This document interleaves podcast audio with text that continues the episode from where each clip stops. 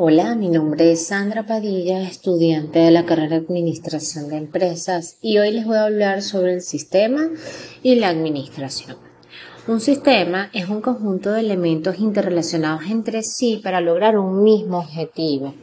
Los componentes los sistemas los podemos mencionar como las entradas, que son los datos, la información, todos aquellos insumos que entran eh, o que ingresan al sistema. Los procesos son los cambios que vamos a ver que se producen a las entradas para generar un resultado, es decir, eh, las salidas del sistema.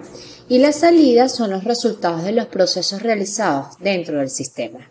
Algunas de las características que le atribuimos al sistema son los siguientes.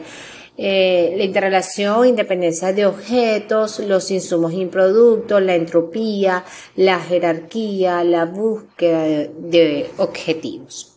En cuanto a la administración, podemos definirla como la disciplina encargada de gestionar, organizar, dirigir y asignar recursos de manera eficiente para así lograr un objetivo determinado.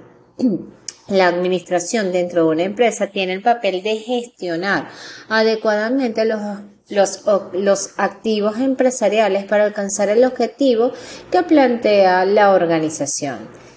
De este modo podemos indicar cuatro tipos de objetivos puntuales que se desarrollan en la administración.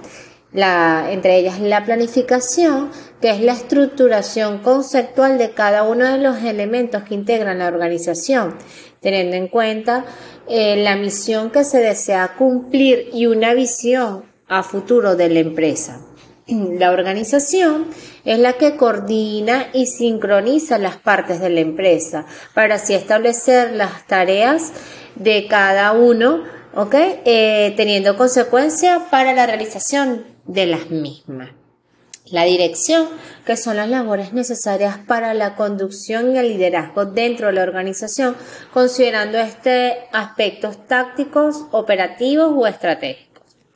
En cuanto al control, entendiendo como la posibilidad de diagnosticar el funcionamiento de la organización y la retroalimentación al sistema con esta información para solventar sus necesidades y su funcionamiento. Esto tiene como objetivo principal lograr el máximo beneficio posible para una entidad, organización o empresa. Lograr esto mediante la organización, planificación, dirección y control de los recursos que tienen a su, a su disposición. Entre ellos cabe destacar que los recursos humanos, lo económico y lo tecnológico juegan un papel fundamental. Esto ha sido todo. Muchísimas gracias.